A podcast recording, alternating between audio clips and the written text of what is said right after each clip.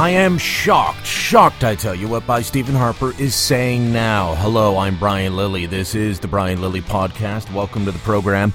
Last week, Prime Minister Stephen Harper made some comments that, well, they're common sense statements. So, of course, that has people in official Ottawa reaching for the smelling salts and uh, writing columns, pontificating on them.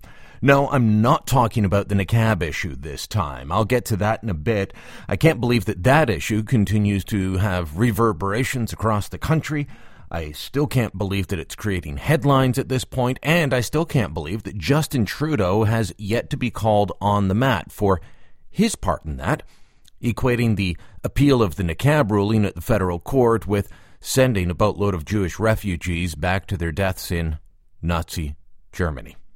But I'll get to that in a moment. No, those are not the comments that I want to talk about now.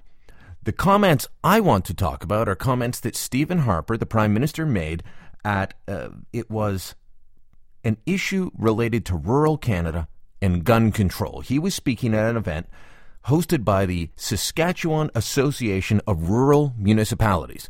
Let me read to you what he said when he was asked about gun control in this country. He said, My wife's from a rural area.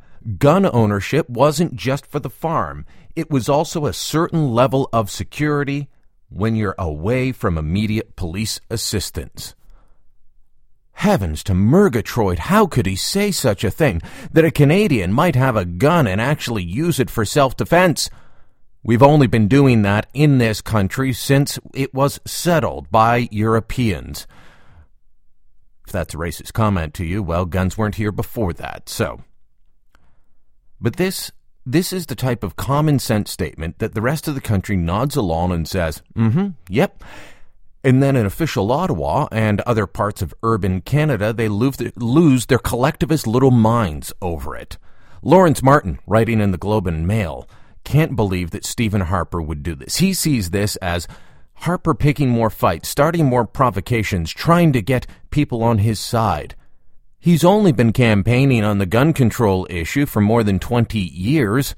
It was only central to his election wins in 2006, 2008, and 2011, but sure, answering a question and saying, I get where you're coming from on guns and self defense. Yeah, that's him doing a provocation. Here's what Martin was writing in his Globe and Mail column. Whatever side of this debate you're on, it was only fitting in the current climate that this subject has entered the conversation, Martin wrote. The conservatives were already pushing hot buttons everywhere provocative rhetoric about the niqab, saber rattling on Russia and Iran, fear mongering on terrorism, lock 'em up for le- forever legislation on crime and punishment. It's hard to recall a time when we have witnessed such a flame throwing pol- uh, flame throwing approach to politics, policy, and parliament. Too often, the governing party resembles a band of belligerents rather than sage public servants. How many fights do they want to pick? Are they not concerned about the impact on the country's social fabric, the dangers of pitting one Canadian against another? Hmm, what does that sound like? I think my friend Darrell Bricker uh, coined the term when he wrote a book with John Ibbitson about this. Is that is pure Laurentian elite BS.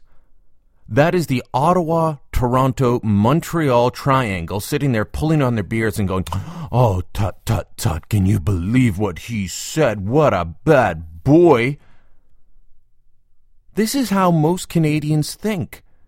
That, yes, if you live out in a remote area, even if you don't, and you have a firearm and your life is in danger, that you are able to defend yourself. But, but to Martin, this is about just pushing buttons. Balderdash. Like I said in a video up at Rebel Media uh, yesterday, the rebel.media, if you haven't seen it or check my Facebook page, you know, this is like Wayne Easter complaining about Stephen Harper's rhetoric on terrorism and saying that's ramping up Canadians' concerns about terrorism. Doesn't have to do with, well, the, uh, let's see, on Monday there were about four different Yet there were four different people facing terrorism charges in court Monday. Plus, you had the Via Rail terror plot uh, that's still going on. So that'd be five cases. The Victoria case still going on. So that's six different terrorism cases before the courts. Then we've got all the Canadians leaving the country to go and fight for ISIS. And, well, you can see why Canadians might be concerned that our country is actually having a part in what's happening overseas related to terrorist groups like ISIS, like Al Shabaab, that Canadians have joined in stupidly large numbers. But no, to Wayne Easter, it's all due to Stephen Harper's provocations. Just like with Lawrence Martin. Can you tell him a little bit worked up? It's only going to get worse, folks. Wendy Cukier, quoted in the Ottawa Citizen, she's with the Canadian Coalition for Gun Control.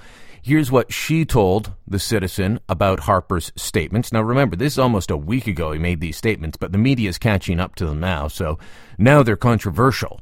When he said them in Saskatchewan, people just nodded and said, Yep, yeah, mm hmm, yeah, makes sense to me. Not an official Ottawa. Cukier emailed the citizen a statement which read, the Prime Minister seems to be implying firearms are used for personal protection against criminals, which is not the usual purpose for having firearms in rural areas, and is at odds with safe storage requirements that only allow guns to be unlocked if there is a reason to assume that there is an imminent threat.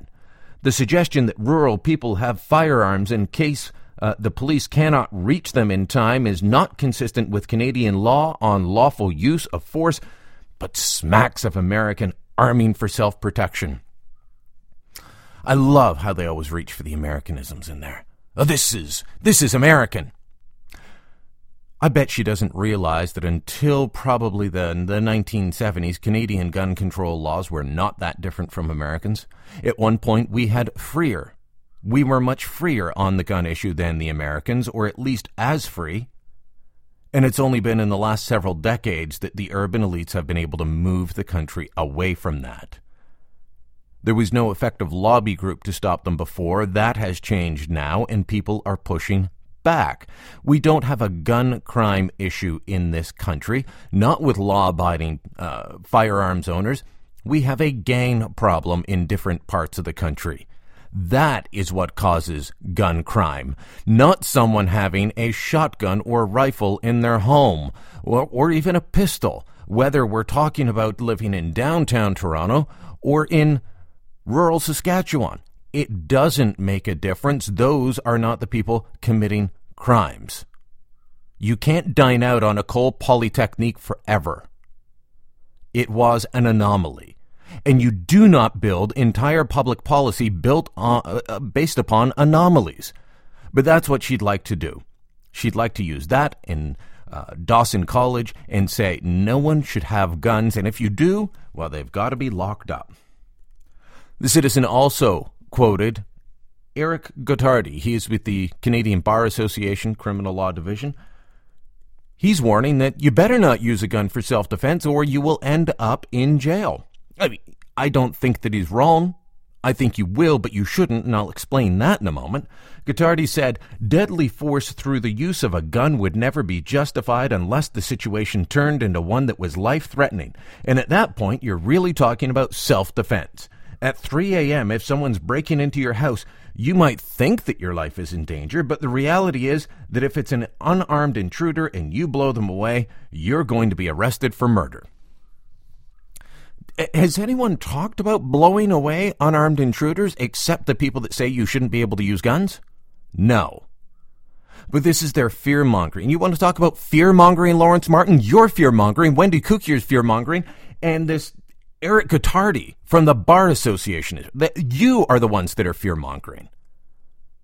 Not law abiding gun owners, whether they use firearms in self defense or not. By the way, this is allowed let me bring up the Citizens Arrest and Self Defense Act, which says a person is not guilty of an offense if they believe on reasonable grounds that force is being used against them or another person, or that a threat of force is being made against them or another person. The act constitute, that constitutes the offense is committed for the purpose of defending or protecting themselves or the other person from that threat of force and the act committed is reasonable in the circumstances. Now, that act never should have had to have been passed. But it was. It was passed, and it was passed because of cases like Ian Thompson from down near St. Catharines, Ontario, who was having his home firebombed by four men. I believe it was four men. Having his home firebombed at the early hours. They're yelling, We're going to kill you. You're going to die inside this home. His house is on fire. He gets his handgun, which was locked up. He gets his handgun, fires warning shots. He could have killed them. He fires warning shots. They run off. He puts out the fire. By the time officials arrive, he's sitting in his home. They charge him with reckless storage or unsafe storage, and they charge him with reckless use of a handgun. He was facing more jail time than the people trying to burn down his house. In the end, he was acquitted, but not after being financially ruined by the ordeal. There are countless stories like Ian Thompson across the country. People who did use firearms to protect themselves and then face the wrath of the law in a way it was never intended. So you want to talk about fear mongering, Lawrence Martin? You want to talk about fear mongering, Wendy Cukier or Eric Gottardi? The fear is with the law abiding gun owners who, who are worried that when seconds count, police are minutes away. Minutes. I'm not talking two minutes, three minutes. We're talking 20, 40. What can happen to you in 40 minutes when there's an intruder? Would you feel safe? What would you do? Think about that. Think about that before you accuse law abiding firearms owners or the Prime Minister that's standing up for them of fear mongering. Just because they don't fall in with your. your Laurentian elite, that is the best term for it. They don't fall in with your Laurentian elite point of view, doesn't mean that they're wrong or that they're fear mongering. But what what these people want is for everyone just to to go along with what the, the folks that know best think. I say no to that. So across Quebec, the political elites are coming out and they're denouncing Stephen Harper on this. Liberal Party House Leader, that means he sits on the government side. He said this Jean Marc Fournier is his name. He said, this is uh, not really my vision of Canada. This does not correspond to what Canada is, to its system of justice and protection of the public. Then CAQ leader, just think of that name, CAQ leader Francois Legault said, In Quebec, we experience the drama of Polytechnique. We are for the firearms registry and we want to limit the use of firearms. There is a consensus in Quebec when it comes to this uh, position. When you experience the Polytechnique drama, you don't try and win a few votes here and there. Let's be clear. In Quebec, we want fewer guns. No, Mr. Legault, in Montreal, you want fewer guns. In Montreal. Try and get out of Montreal for, for a little bit. Even into Quebec City, you're going to find more support for, for firearms owners and less support for the gun registry. Get the hell out of downtown. I've been pointing this out for years. I found a story I did back in 2009 on this issue, a poll from Decima Research at the time, on the gun registry. You you want to talk about the consensus? 56%. This was the poll done on should the gun registry stay or go, and Quebec had the highest support. 56% of Quebecers supported it. Take out Montreal, that number drops below 50%, just like the rest of the country. So don't tell me there's a consensus on this. The only place there's a consensus is among left wing progressive media and political elites They need to get their heads out of their collective butts. Law abiding firearms owners, of which I am not one, but who I will defend to the end, deserve to stop being treated like criminals simply for doing what Canadians have been doing for decades.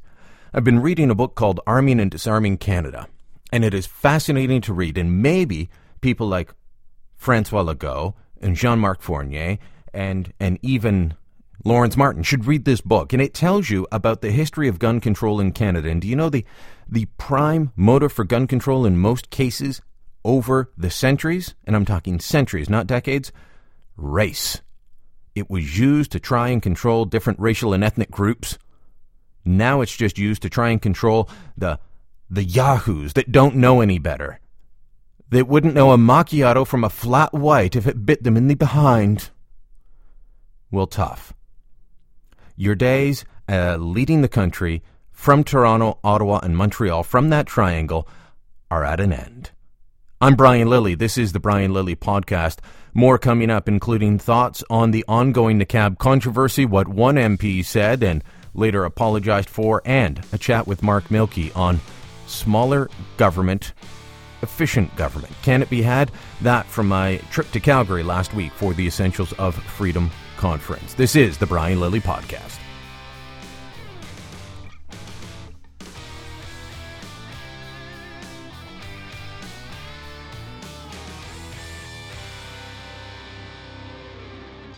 It is an odd issue to dominate headlines for so long, a little piece of cloth that goes over a woman's face to hide her from the rest of the world. Welcome back to the Brian Lilly podcast. I'm talking, of course, about the niqab issue. This has been going on for weeks now. The federal court striking down a rule that said women whose faces were covered by a, a niqab or anything else had to uncover their faces, show their faces during citizenship ceremonies while they took the oath. Nobody's saying that Muslim women can't wear this thing anytime they want. Other than that, it's just a requirement to uncover your face while you swear allegiance to this country. Let the judge see your face. No. Of course, the woman who um, who challenged that won in court. The federal conservatives say they are going to uh, appeal that decision, and that has been the source of controversy. I want to play you a clip now. I believe it was last week. Prime Minister Stephen Harper asked about this in the House of Commons, and he called this some, you know, a, a tradition rooted in an anti-woman culture. Mr. Speaker, it's uh, very easy to understand. It's very easy to understand. We don't allow people to go uncovered, uh, to cover their faces during citizenship ceremonies. And why would Canadians? Contrary to our own values, embrace a practice at that time that is, that is not transparent, that is not open, and frankly is rooted in a culture that is anti women. And, Mr. Speaker, that is unacceptable to Canadians, unacceptable to Canadian women, and that's why this government Remarkably, modern day feminism seems to decide that, um, well, Stephen Harper's just so evil they'd rather attack him and defend this than then stand up for women who are often forced into wearing this, who are subjugated and forced into wearing this. When did that become? When did forcing women to cover their faces become a feminist issue? When did it become a left wing issue to say that when you swear allegiance to this country, you should be cut off from the rest of your fellow citizens? That we should throw away hundreds of years of Canadian tradition that says when you are swearing an oath, we need to see your face. The left used to stand up for Canadian traditions as well. We had differences on economics, differences on other issues, but but the essence of Canadian democracy was supported by all sides. Now multiculturalism is so powerful that apparently we're supposed to shunt everything this country ever stood for and embrace the niqab. And if you don't, well, let me remind you what Justin Trudeau said a week ago.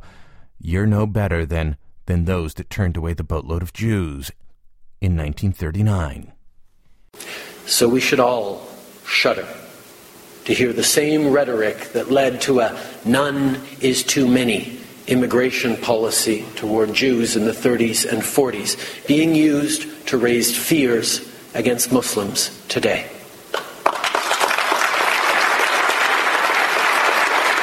Now, it's remarkable that Trudeau has yet to be called on the map for this. Some in the media, and I'll, I'll, I'll give kudos to both Gloria Galloway from the Globe and Mail and Tonda MacCharles from the Toronto Star. They both, on CTV's question period on the weekend, said that uh, that this took away from Trudeau's speech. That they thought he gave a good speech in Toronto, but that this was not a good comparison. I'll agree with them on that. I would have been harsher, and I am harsher. Fine. But Craig Oliver, Daddy Trudeau's old canoeing buddy, Craig Oliver of CTV, used to go canoeing with, with Pierre Trudeau, had to jump to little Justin's defense, and he thought that this was, was Trudeau in his finest form. They don't have a charter in uh, Saudi Arabia. No, exactly. They don't offer them religious freedoms in Saudi Arabia. I thought for the Prime Minister to wade into conservative Quebec at Victoriaville and make that emotional, almost angry speech against the woman in the niqab, and then to sort of repeat similar language in the House of Commons was disquieting and inflammatory, mm. considering that we're into a debate uh, uh, about the war on terrorism. Let's hope it doesn't become a war on Muslims, yeah. and also we're into an election debate. So this was not the right time. I, I, th- I think. He, I think that tells you a lot about uh, Craig Oliver. But don't worry, don't worry. It's only those of us that were ever attached to Sun News in the uh, in the media that that have any kind of bias. Not Craig Oliver. The NDP, meanwhile, is facing their own split on the issue of the niqab. Alexandre Boulerice, who's a prominent New Democrat from Quebec, says stopping people from, from wearing the niqab at a citizenship ceremony doesn't go far enough. He wants it banned in the public service. I don't know how many people are, are covering their faces in the public service. I can tell you that if I went up to a counter in a government office to try and get service and the person would not show their face, I'm not sure that I would stick around. I'm not sure that I would do business with someone that was covering their face in a public or private setting. That that is an affront. I'm not saying that we should ban the niqab. I'm not going that route. But I'm just saying that's not someone that I want to do business with if you're covering your face. If I can't see you, how can I trust you? So, Boulerice in the NDP says the government should ban it in the federal workplace. That goes against his own leader's position. Uh, Megan Leslie was uh, was on CTV trying to explain this away, not doing a great job of it. I think that we can all have personal feelings about all kinds of topics, but if you're a legislator, you have to look at what is reasonable and sound public policy. So we can have feelings about the niqab, but you have to recognize that uh, they should, women who wear a niqab should be able to become citizens. They, they, this is a part of their religious tradition. If they choose to cover their faces, they must identify themselves absolutely uh, to a citizenship judge. So but you don't, would that, you agree with him that they shouldn't a woman with a niqab shouldn't be serving the public? I don't know. In, in the, I don't working know for why, the federal government. I don't know why a niqab would be a barrier to doing that job. But there she is. She is she is one of these feminist icons of Canada defending the niqab, and I just don't get it. Chrystia Freeland from the Liberals was also on that panel defending the niqab as well, and I don't get it. Now, none of them are in trouble for anything that they'll say. Justin Trudeau's not in trouble for anything he'll say, but but Larry Miller, conservative from Owen Sound, he was on a radio program in his riding and was asked about the niqab, and he said if you're not willing to adapt to Canadian customs at all, maybe you shouldn't come to Canada. All I said was in the interview that look if you don't want to come in here and show your face at uh, uh, immigration or uh, citizenship ceremonies, then just stay where you are. Uh, Miller has apologized for any part of his statement that went beyond saying you shouldn't wear the niqab at a citizenship ceremony. His, you know, go back to where you came from type comments. Fine, I get it, Larry. I get apologizing. I'm sure you were under a lot of pressure to do so. But I'm going to bet that that sentiment is far closer to where Canadians sit on the issue than where Justin Trudeau is. In fact, a couple of polls came out this week. The majority of Canadians do not approve of wearing the niqab at a citizenship ceremony. The majority of Canadians think it is oppressive to women.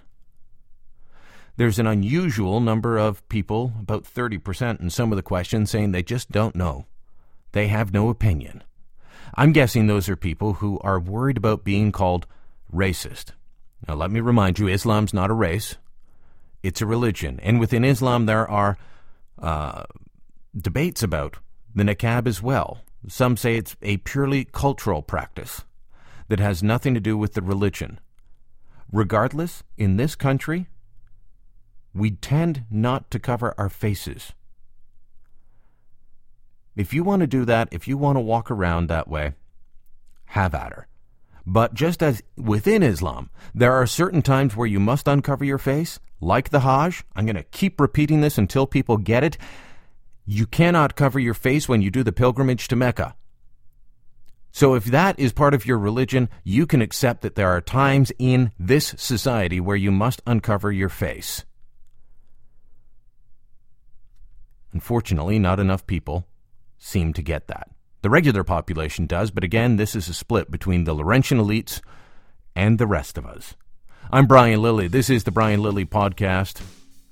Stick around, more to come, including my chat with Mark Milke from the Fraser Institute and the author of Tax Me I'm Canadian on economics, size of government, and more.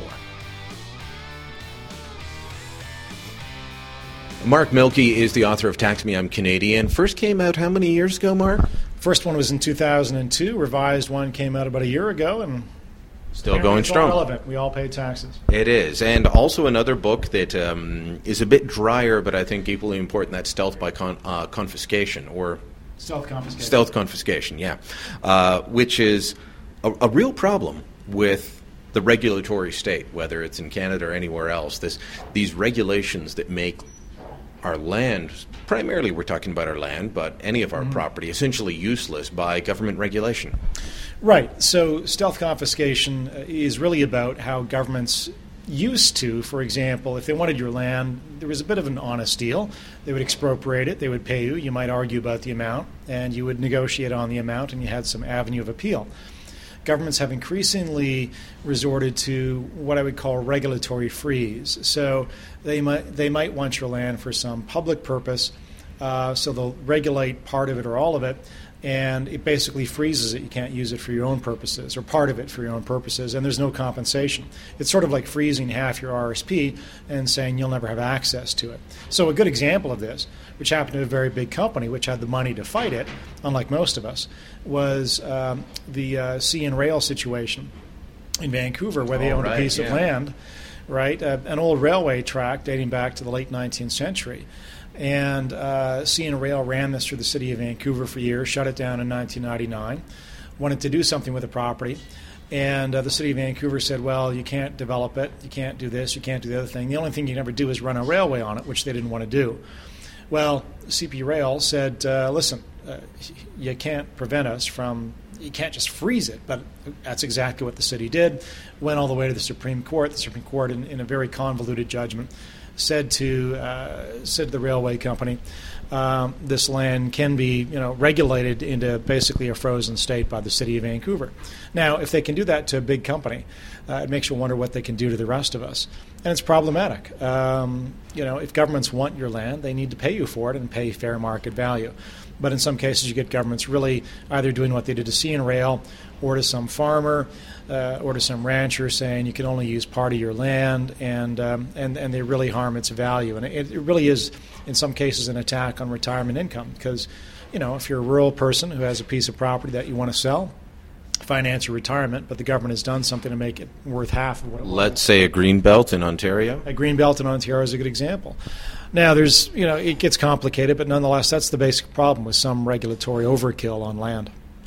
I didn't mean to go in a whole sidetrack on, on, on your other book, but that topic is fascinating to me. Property rights are a, a, topic that doesn't get enough attention in Canada. Now, I tend to argue that they are still protected, but because both the Charter and Diefenbaker's Bill of Rights mm-hmm. said that um, that they did not abrogate any rights that existed previously, and courts had recognized that we had property rights. Unfortunately, courts are increasingly ruling like they did in the CN Rail case. Um, I do question the judgment of some of our mm-hmm. Supreme Court justices. Let's talk about taxes uh, because that's going to be a big argument in the upcoming federal election. Now, I know that you are likely in the camp that says uh, an across the board tax cut is always best uh, rather than these b- boutique tax cuts. Is, would that be a fair assumption? Well, yes, they just they just make more sense. Um, I I prefer a lower, flatter, simpler tax system as opposed to a convoluted, complicated one. Uh, both for economic reasons, you don't see the benefit of of that, uh, the boutique tax credits. Uh, to the economy, and it just m- gums up the system more. I'd rather see us go towards, uh, yeah, a simpler, flatter model. That said, and I get that mm. argument, politicians have to live in a world where they have to find a way to make people vote for them. Mm-hmm. And while I'd rather see a, uh, you know, broaden the base, flatten the code sort of system, I'd still, at the end of the day, rather see more money in the pockets of taxpayers than more money in government coffers. So I'm willing to hold my nose from time to time and say, well, it's still better than the alternative, which is all of us paying more for some boutique program. Right. Well, uh, but I, I'm, I'm, not a political salesman, so you'd have to ask pollsters, I guess, what sells. But uh, my colleagues at the Fraser Institute had a very good paper out a couple of months ago pointing out that if you got rid of the majority of tax credits, uh, and deductions and these boutique, boutique uh, sort of ideas in the tax system, you could collapse the uh, the middle middle rates into one rate, and you would basically have two rates in the country: uh, one for middle income taxpayers and one for uh, that applies to higher income. So I would think that would be political politically saleable, but uh, I'm not an expert on on what you know on, on, the polls that would indicate that one way or the other there is still this idea that uh, the Canadian tax system is inherently unfair and that the rich don't pay enough. The Occupy movement did not die when the camps went away, whether we're talking about the camps here in Calgary, uh, the camps in uh, downtown Vancouver by the Art Gallery, Ottawa, Toronto, where, what have you. Mm-hmm. The Occupy movement didn't go away. It helped Barack Obama win the 2012 election it has helped progressive politicians all over the place. And so there's still this idea that the rich don't pay enough and it it doesn't seem to matter. I mean, you're mm. citing a study from your economic colleagues at the Fraser Institute. Both sides use emotional arguments yeah. Yeah. as well as stats, but they use emotional arguments to try and win mm. win their view over. And so it doesn't seem to matter how many times you point mm. out that the overwhelming majority of taxes are actually paid by those at the upper level, and, yeah. and not just in uh, real dollar terms, but as a percentage of right. income. Well, I guess there's two things. Yeah, you can you can trot out these statistics. You know, so I can point out that you know, the top one percent of income earners in the country pay 20 percent of all income taxes. Um, and, and, they have about 10% of total income. Right, good memory, yeah. So, uh, so the wealthy are already paying a greater proportion of, of the income tax payable in the country. No, so I can trot out that stat. Let me give you a story that maybe you know will help things along better. Uh, I actually walked uh, by the Occupy movement. Uh, in Wall Street a couple of years ago when it was underway, still in Manhattan. It was a couple of days before it was taken down uh, in Lower Manhattan and uh, I think that was back in 2011, if mm-hmm. I recall, yep. uh, in, in November, early November. And I walked by and took some pictures actually, and uh, because I was fascinated by the, the dichotomy and the contradiction inside the Occupy movement. And what I mean was there was all sorts of signs about how they wanted higher government spending on this, that, the other thing, free tuition, free medical care. A lot of things you'll see in kind of you know these sort of interventionist protests, if I can put it that way. They also had those signs about no resource development, no fracking no oil exploration in the Arctic, or whatever it was, uh, various ones. But certainly I remember the fracking signs no fracking, right, for oil. Well, okay, uh, if you want governments to have more revenue, uh, it kind of makes sense to allow economic development, including searching for oil and gas, which we're all still using. Uh, I don't know, cutting down a tree here and there, uh, which you can you, you, can replace. As I used to tree plant for three summers and well know, mm-hmm. uh, this is not rocket science. So for those who want the rich to pay more, more uh, want more taxes to flow into government, let's put it that way. All right, then make sure you're kind of pro economic development in the good sense of, of those two words, economic development. Say yes to things instead of no here at the uh, the conference we were both speaking at, Essentials of Freedom, you were talking. You kept using uh, anecdotes and stories about people on the lower income runs and, and how they can be hurt through bad policy decisions, and they're often people on the margins are hurt first. And that was one of my arguments against this. We've got to make the rich pay more. I mean, there are the stats, but then there's the fact that if you go to someone who is in the 1% and you say, okay, well, you're going to pay X number of dollars more in taxes, well, they either have to find a way to make more money or they have to cut. And if they cut, well, maybe they are going to tell their teenage son, "You're going to look after the grass this summer," and some they, some lawn maintenance company has lost a client. Uh, maybe they're not taking a vacation. That hurts the hotels and the chambermaids and so on. So there right. is that effect yeah. that I don't think people see. Yeah. Well, I think part of it is again if nobody was taxed in the country and if the rich weren't taxed, you know, the tax the rich folk would have a point. But again, when they already pay a good chunk of, of the taxes that are paid and much higher than the proportion that they represent the population, that's not really the issue. So I think the, the challenge for people is to understand and, and for everyone to draw back the issue to what matters. What matters is opportunity, right? So you have to allow people to make a buck and keep a buck, you know, or at least a good chunk of it, and you'll see opportunity in your province, your country, or wherever you are. Uh, I guess those are your only options. Province within Canada, some other mm-hmm. country in the world, some other place. So that's what people need to remember. That the key is, listen, how do we how do we expand the pie and create more opportunity for everyone? And there's always going to be taxation. There's always going to be governments, and so that's where you get into the weeds on what types of taxes to have and how to tax people. But fundamentally, the question has to be really changed from how do we tax people more? Because eventually governments end up not looking at the spending side and they end up taxing all of us more. It doesn't it doesn't never stops with the rich once you get on that bandwagon, uh, and all of us just get taxed more and we don't get more for for the money often the key question is not how do you tax people more. The key question is how do you create opportunity, and that leads to an, a different a different set of uh, you know assumptions and, and, thoughts about policies like taxes and, and, spending and all sorts of stuff. So that's really the key question people should ask themselves: How do we create more opportunity? Sometimes that obviously involves if you're sitting in 1850 and half your population doesn't attend elementary school, you might want to tax more and get them into elementary school. But this isn't 1850, right? It's 2015 and the key question is how do you create more opportunity in a system where we already spend a lot of money through government? I come from a, very working class background, and I tend to look at the capitalist system we have as the best way for people like myself to get ahead, to have that opportunity.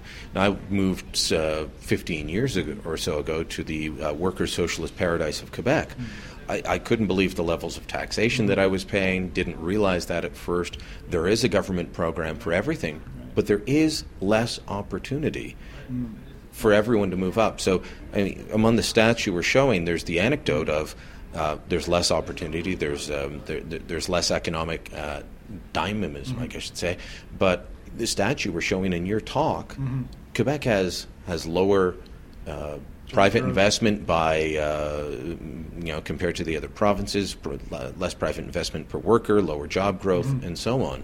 So the, they end up having real ramifications. Quebec's a great example of, uh, of good intentions, bad policy, and a lousy economy. So, I mean, look at one policy. Let's look at one example daycare, right? I mean, who could oppose universal daycare? Well, if you care about not subsidizing the rich, you should oppose universal daycare in Quebec. I mean, what's what's the price of daycare in Quebec today? Is it seven dollars? Maybe they'll boost it to fourteen or twenty-one. I can't remember what the latest number is that they're proposing. The it'd be a sliding scale, and right. that that's getting people upset. Where right. where were all the daycares right. in Quebec? They were in Montreal's well-to-do neighborhoods. If you lived down in uh, you know, St. Henry, um, right. it was harder to get in, and right. you were on a waiting list. So the key question is, why would the province of Quebec, and why would someone who likes redistribution, why would you redistribute tax dollars to the wealthiest people in Quebec by subsidizing their daycare bills? Uh, why not spend less on daycare through the government, allow people to reduce their tax rates a bit, a bit in Quebec? Uh, or where you're subsidized, you know, subsidize a low-income single mom with three kids who's trying to, you know, also get some work or an education, help her out right? More, not uh, not somebody who's rich. But that's the problem with sort of universal social programs that, that aren't income tested, as is the case in Quebec or has been the case. Um, that's the, that's the problem with policy, which is just kind of scattershot policy, which buys votes. Uh, doesn't buy you doesn't buy you much prosperity, and it certainly doesn't buy you job creation. I'll leave you with this final question because you, you've touched on it in our talk. You touched on, on it in the talk in the conference. Economic conservatives, how do you sell the message and still sound humane? I, I, think that the, the message and the policies put forward by economic conservatives are ultimately more humane, more compassionate, but a lot of people don't see it that way. So how do you how do you make that connection? Well, uh, some taxes and some government are necessary and desirable, uh, and that's that's the story of human history. So the key question is a conceptual one that people have to grasp. You don't want monopoly power, right? When you get the, there are basic sort of three spheres you can say between people and power right? Governments have military power, they have economic power, they have political power. By necessity, governments can't have a competing military, otherwise you end up with civil wars. By necessity, governments have political power. A majority government does uh, in any country, or quasi, you know, uh, you know, grasp on 100% of that power, political power. The institution, anyway, has all the political power because you can't have two competing parliaments or two competing congresses in the case of the United States, or two competing presidents. So governments already have two of three political power and military power out of necessity and out of it's desirable. On the economic sphere, that's where people can flourish That's why you don't want to have the economic sphere injured over much. You know, some taxes, again, are necessary, some regulation is necessary. The key question is how do you allow the economic sphere to thrive so we can all have some jobs, uh, jobs and, and, some degree I of want prosperity? more than some jobs. Oh, I want yeah, a lot sorry. of jobs. Uh, some prosperity and, and uh, a lot of prosperity. And, uh, you know, so people have to think hard about how do you get, let the economy flourish. And uh, again, that requires some government. You require a basic skeletal organization. But what people have to get their heads around, this is not the, not the 19th century. And I don't think progressives and sometimes small c conservatives have figured out that, well, I think maybe small c conservatives have, we're spending plenty of money, we're not getting the results. So the question is, how do you get the results in terms of the money spent? And how do you allow the economy to expand so the person who just migrated here from the Philippines uh, or uh, in Nigeria who needs a job can get that job? If, if we're not providing that opportunity for the immigrant person, uh, for the young person who just got out of school and is 17 years old and doesn't have any skills, if we're not providing the opportunity by allowing for prosperity, there, there are people that are going to be hurt on the ground. All right. Mark Milke, thanks so much. Thank you, Brian.